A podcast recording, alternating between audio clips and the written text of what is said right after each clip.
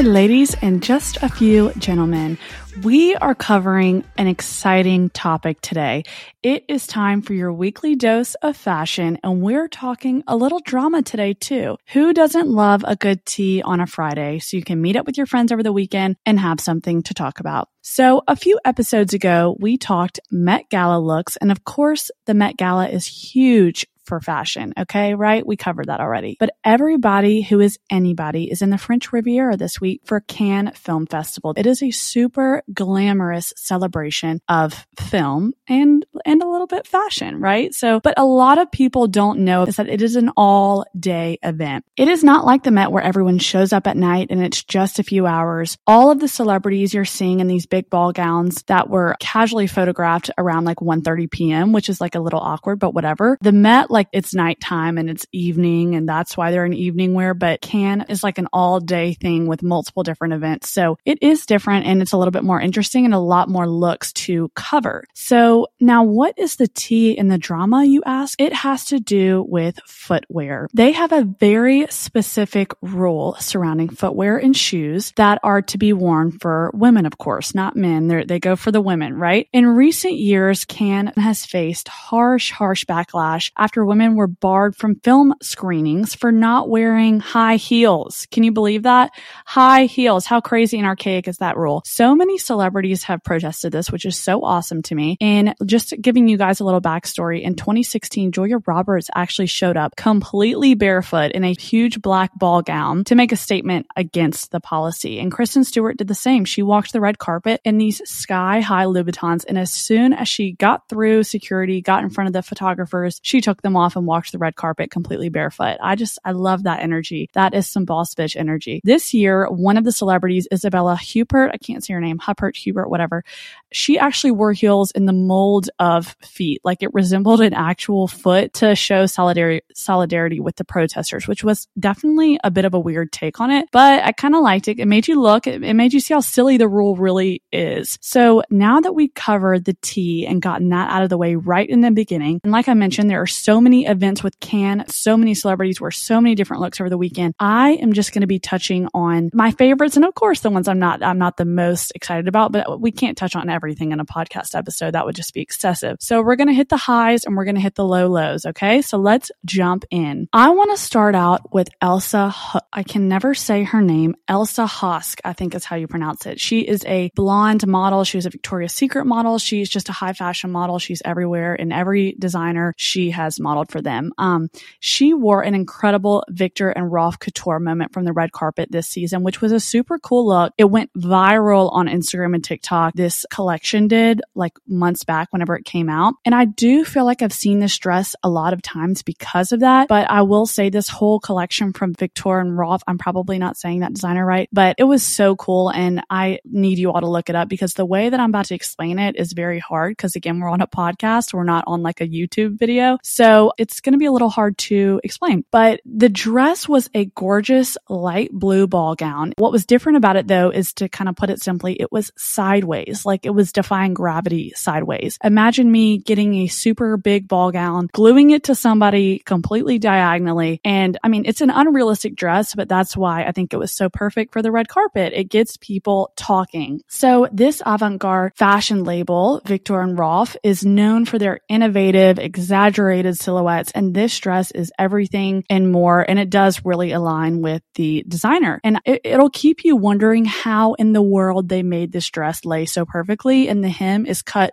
so evenly, but it's diagonal. So this design had to have taken hours and hours and hours to try to figure out how you're going to get it to lay on somebody diagonally. You need to look up this look and the whole collection because Elsa wore a diagonal look, but on the red carpet, they flipped a dress completely upside down where the hem was actually above the head. I don't know how the model was walking. I don't know if the skirt was see through, but it would be like if a bodice was wrapped around my knees and a, a huge tulle skirt was like defying gravity upside down, like going towards my head. I don't know if any of this is making sense, but that is the dress. And that was the designer's whole collection. It was like about defying gravity and playing with proportions. And it was super cool. Look it up. That is homework number one for today. A little, um, fashion backstory on Elsa Hosk with Cannes Film Festival. She actually lost her luggage. I follow her on Instagram And that's how I know this. And her stylist is Dani Michelle. And if you've listened to one of our episodes in the beginning of this season, I talked about flying out for an interview with Dani Michelle. And so I follow her and all her um, assistants still. And so they were posting about how Elsa's luggage got lost and they actually were saved because one of Dani's assistants flew out with the Viktor and Rolf dress. So she, she ended up having the dress and that wasn't, that would have been just absolutely terrible and a nightmare. But, um, she lost all her other luggage, but she had her big ball gown. So the night was saved. On to the next look. Let's go to Scarlett Johansson. Now, I think Scarlett is really good on the red carpet. I think she always looks like old Hollywood or that glitz and glamour look. She just has, I don't know. And also her figure is completely insane and she's got a wonderful silhouette. She wore a light pink Prada dress. There was no train. It was very just like a column silhouette. And honestly, it looked like a white training bra underneath it. I did not, I didn't feel like this um, look was enough for me. I, I know I just got done saying she usually kind of kills it on the red carpet, but she looked stunning. She always looks stunning. All the people that I name look stunning. Another little disclaimer. I have to put it every single time. I'm judging these people from actually like I'm wearing sweatpants, right? So like you have to take everything I say with a grain of salt. But if I'm just being on my high horse right now,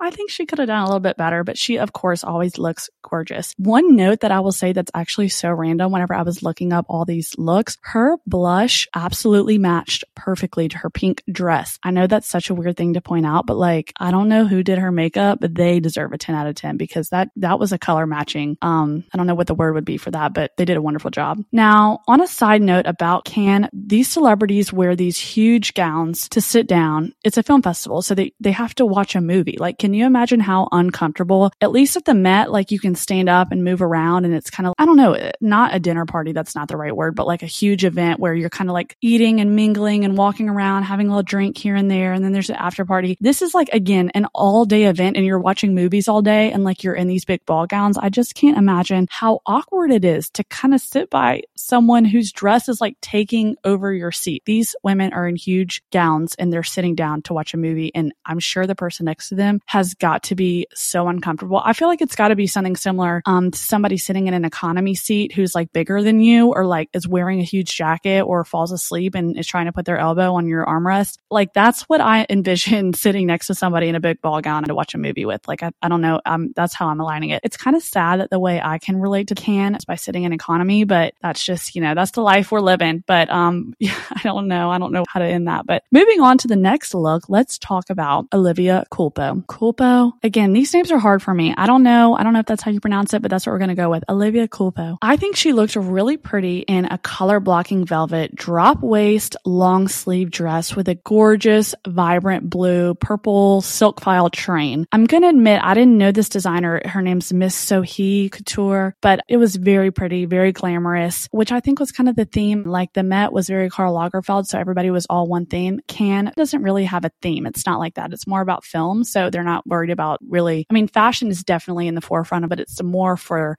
film than it is for fashion, but it's, I mean, I think they're, they go hand in hand. One thing about Olivia's look, it was giving a little bit of, I forget the girl, I forget the movie, but it's the ice skater that beat up the other ice skater who was in the Olympics. And that's, it's kind of like, it looks, the top half of her dress looks like an ice skater's, you know, little mini dress that they wear. And then the bottom is like a big train. I liked it, but it is, it is giving that now that I'm looking at it a little longer. But I think that's, you, you guys can be the judge. Look up Olivia Culpo's look and let me know what you think. Julia Garner is the next person that I want to talk about. She is one of my favorite actresses. If you watched Ozark, then you know she is Ruth Langmore and she is so funny on that show and played the character absolutely perfectly. All of her phrases are way too inappropriate for me to repeat on here, but if you haven't seen Ozark, it is number one on my, you know, recommendations list on Netflix. But she is also married to the lead singer of Foster the People, who I was obsessed with growing up. Uh, so I think that makes her even cooler to me. She looked really classic in a stunning Gucci emerald green dress with emerald earrings and diamonds. It was very safe to me, but it was very beautiful. It was very, I don't know, it gave France, it gave, um, classy, it gave glamour, it gave old Hollywood. And so I give her a check mark and I think it was pretty, but it was safe, I will say. Now, Brie Larson is who we're going to talk about next. I think she is again wonderful actress, always stunning. But her stylist, guys, her stylist just did not nail it for me. There were a few looks I saw her in, and every one I wasn't blown away by. The one that I specifically want to talk about is a Chanel tea length dress. It had a drop waist tulle ruffle skirt. So it was, it just didn't. Okay, strike one. I don't think you should be wearing tea, a I don't think you should be wearing tea.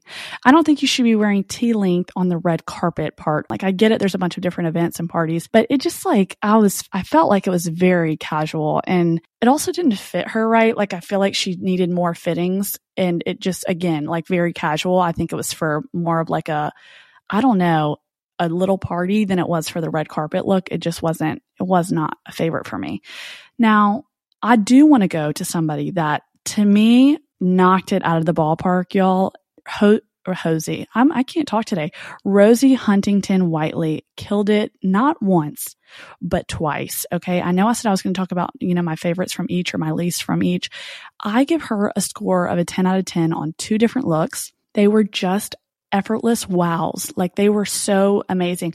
One of her looks was very sexy, still classy, but very sexy, which is a hard, you know, balancing scale to play with. Like if she turned to the left, she was sexy with a big slit up to her hip and she had a grand white silk faille bow. But if her mom was in the crowd, you know, if her mom or dad were like sitting there cheering her on and she needed to play it cool and turn the classy on, she could turn to the right and it was a one shoulder black long sleeve column dress. Like each side had its own one was classy, one was like so sexy, but still had the class to it. Okay. It was, it was just a really cool, stunning look. She finished it off with a half up, half down hair look and some diamond drop earrings. And the next look she wore for a different Cannes event was this black Saint Laurent gown. Saint Laurent is known for their black dresses. And, um, I think she just killed it in this. It was a different, it wasn't a plain, it was, I, I'm scoring her 10 out of 10 on two black dresses, which sounds lame, honestly, whenever I say that, but look them up. She looks so timeless. Like if you look back in 20 years at these two looks, they're still going to be in and they're still going to be stunning. Um, and so the second look is a dramatic sweetheart neckline and it connected to these like black gloves. And she finished it off with this really crazy Bulgari jewelry, like huge diamonds around her um, wrists and around her neck. And then she had some black pointed toe velvet pumps. And it was, I think the look was so stunning. I think she looked so chic. Again, I know I said this last episode or the episode before, I can't remember, but if Sofia Richie was going to be on this carpet, she would, and she's the it girl right now, if you can't tell. Sofia Richie is the it girl of fashion. I think that's where all stylists and a lot of designers and a lot of people are looking at her right now and, and the way she's just transformed her look and how it's resonating with so many people. I think if she was on the carpet, she would be wearing Rosie Huntington Whiteley's looks. Chef's kiss is all I can say about her right now. Naomi Campbell is the next we're going to talk about. She looked elegant as always in white Chanel, but I do hate to say it. I love her. I love her so much, but it wasn't enough for me. Okay. I don't feel like it was styled well. I feel like it was just like a dress and, and that was really it. Like a lot of these that I was attracted to, again, this is personal preference for me. She had on these brown plastic designer glasses with a white ball gown. And I just like, it wasn't a ball gown, it was just a white gown. But I just don't think that it, it didn't resonate well with me. It didn't look like there was time and effort into the styling part of her look. And I feel like that's so important whenever you're trying to make a statement. So I don't, I just, it wasn't, it fell flat for me, Naomi. I'm sorry. I think you're awesome, but the look just didn't work for me. One look that did work for me though is Jennifer Lawrence. I think that she is is I don't forget what it's called, but not the spokesperson for Dior because that's not right, but she is an ambassador. That's what the word I'm looking for, ambassador. She is a Dior ambassador and they always do so well at dressing her and all of her gowns are are stunning and she didn't miss the mark this time either. She was dressed in another timeless look. It was red crepe Dior gown with a diamond Dior necklace. This red that she wore is the red. You can't get it out of your head. It is so stunning. I think it's that red that Taylor Swift like named her whole album after, like that color red. It's a pop, but it's deep, but it's bright. It's like everything that you love about red. That's what this color was. She finished the look off with a pair of plain black, can you guess what it is? Flip flops. Plain ass flip flops, you guys she was making a statement um, against the rule that we touched on in the beginning of the episode. And I loved it. Like she was in this dramatic ball gown and then she literally had on some black flip flops. I think that they were Dior too, but honestly, they looked like Target. So that's like, that's the level of the flip. Like she wasn't trying to add embellishments or anything like that. She was just trying to make a statement. Like, I don't have to wear heels if I don't want to wear heels nobody's going to tell me what to put on my feet. Okay. So I love that. 10 out of 10, not a 10 out of 10. That's a little excessive, but like, I don't know. She's up there. Jennifer Lawrence is definitely high, high, high on my list. Now I want to finish the looks off with Natalie Portman. Okay. She is such a good actress. Everything Natalie Portman is in, I feel like she is just really talented and I, I love her all around. I just really love her. She wore a stunning, stunning couture Dior gown, but it wasn't just any Dior gown. It was a remake of the famous Junon Autumn and Winter 1949 Dior collection. It was an archive, but it was a remake. So it wasn't the actual 1949 dress. It was a remake of that. So the gown is a strapless gown with embellished navy scallops on the skirt and a low back. It was so old Hollywood and glamorous. And I, I know I said Rosie Huntington Whiteley, but whenever you put Rosie and Natalie next to each other, I just think Natalie was, she pushed it a bit more. Like I said, Rosie was in two black dresses. Natalie was in a 1949 remake of Dior, one of their most famous dresses. I just, I, ha- I have to give it to Natalie. Okay. So I was listening to this interview with Vogue's editor and they were saying this look was kind of a bit of a diss, not directly, but just like a little bit of a diss to Kim K's Marilyn Monroe moment. If you don't know, Kim K wore Marilyn Monroe's famous dress that she wore when she sang happy birthday to President Kennedy. And it sparked so much controversy and talk whenever she wore that dress and, and got it from the museum. So I, I think it sparked a lot of fear from fashion conservators that the dress might be permanently damaged. And I think it actually was because Kim K is didn't fit in the dress and she tried to lose a lot of weight to fit in the dress. And it just really caused a lot of controversy. If you guys hear birds in the background, I don't know why. I'm in a little tight studio and these birds are like yapping, yapping, yapping. They're so loud right now. So apologies for the birds, but you know, Mother Nature, I can't help it. So there they go again. Oh my God, these birds are insane. I don't know if we're going to be able to edit this out, but there, goes the birds. If you can hear them, there's nothing I can do about it. Okay. So long story short, editors are praising Natalie Portman for keeping the original Dior gown at the Met and having it recreated so the public public still has access to this look and it's not just at the fingertips of the rich and famous to use when they please. I think that was another big issue with the, with the Marilyn Monroe dress is that like, of course, Kim Kardashian can take the dress from the museum and wear it. And I feel like a lot of people felt like it was an abuse of a historic artifact of American culture. And so you have a lot of editors and people clapping for Miss Natalie Portman on this look. So this is where I will end it. I hope you enjoyed this episode. Have a lovely weekend. I hope you loved your weekly dose of fashion, and I will see you guys next week.